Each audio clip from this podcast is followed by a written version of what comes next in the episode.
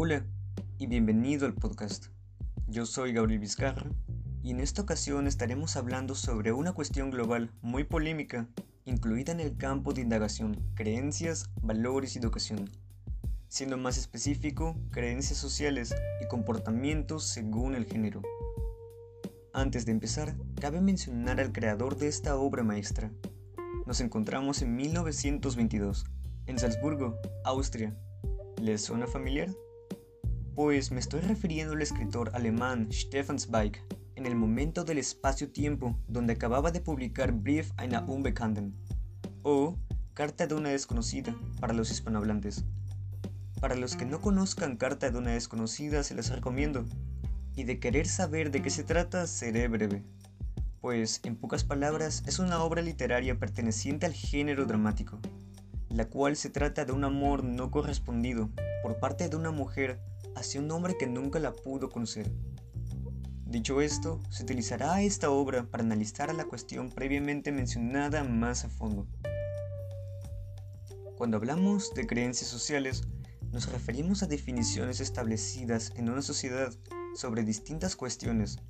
En relación a esto nos encontramos con el comportamiento según el género. Este concepto hace referencia a la forma de actuar y pensar del hombre y la mujer en distintas situaciones de la vida diaria y sobre distintos temas. Puede ser con respecto al trabajo, a los amigos, a situaciones tensas, entre otros. Siendo sincero, hay muchas formas de actuar en todo tipo de situaciones y con carta de una desconocida como fuente sobre este tema, se puede identificar cómo ambos géneros, tanto masculino como femenino, deciden cómo tomar sus decisiones en circunstancias variadas. Entre estas se pueden ver, por ejemplo, las creencias sobre la memoria por parte de ambos géneros. ¿Quién no ha escuchado alguna vez que el género femenino siempre ha tenido mejor memoria a comparación del masculino? Esto se puede evidenciar en distintas partes de la obra, donde a propósito se da a conocer el olvido de R hacia la desconocida en todas las ocasiones en las que se encontraron, y al mismo tiempo cabe resaltar la mismísima carta de la desconocida, como prueba del recuerdo perfecto de ella hacia R, incluso momentos después de la muerte de su hijo. A base de esto se puede confirmar la idea normalizada de relacionar al género masculino con una mala memoria y el femenino con una buena. Dramatismo. Es muy usual escuchar hoy en día el típico dicho de qué dramática con respecto al género femenino. Y no es para menos pues desde tiempos inmemoriales se puede ver cómo las mujeres suelen involucrarse más emocionalmente en temas a los cuales el género opuesto poco puede llegar a interesarse.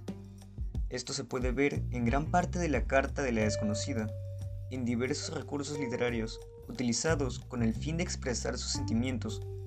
De entre estos, la escritura en primera, segunda o tercera persona influyeron en el mensaje de la carta.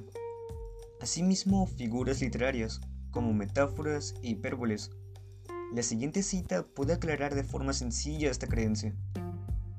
Me entregué ciegamente a mi destino, como quien se lanza a un abismo. Por otro lado, es imposible ignorar el poco afecto a largo plazo o en otras palabras el poco interés que R le demostró la desconocida, desde ignorar las indirectas que haya podido recibir hasta olvidarla por completo luego de cada encuentro llegando incluso al punto de pagarle por sus supuestos servicios de forma denigrante y sin remordimiento alguno. Sin embargo, cabe destacar la inesperada reacción de este, luego de seguramente la carta más emocional que haya leído en su vida, la cual fue sinceramente dramática, espera pero esperada, luego de conocer la vida de una chica que estuvo dispuesta a todo por él. Familia.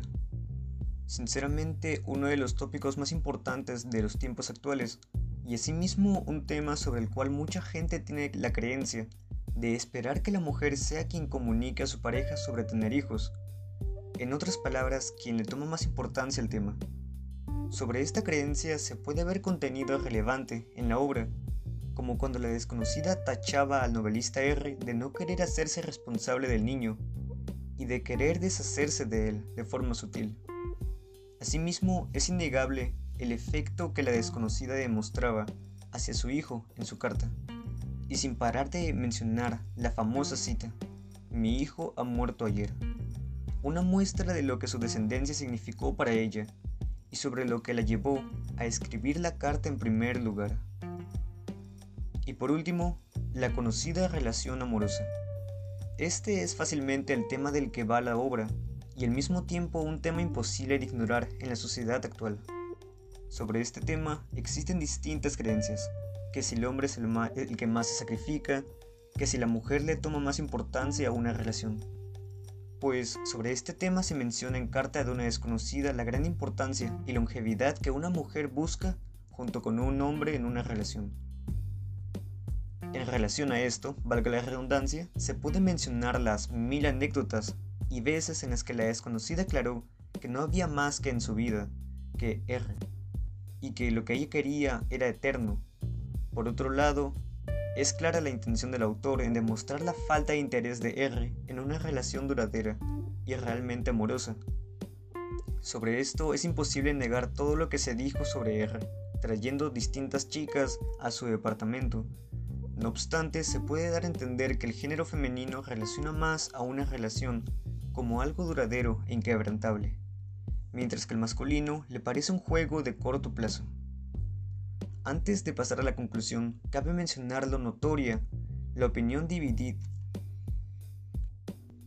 Como conclusión, se puede decir que existen creencias sociales sobre el comportamiento según el género, y que éstas no están realmente equivocadas, sino que en su mayoría aciertan con la realidad, pues a pesar de todos ser personas, es evidente el cambio drástico de la forma de pensar y actuar del hombre y la mujer en distintas situaciones y sobre distintos tópicos.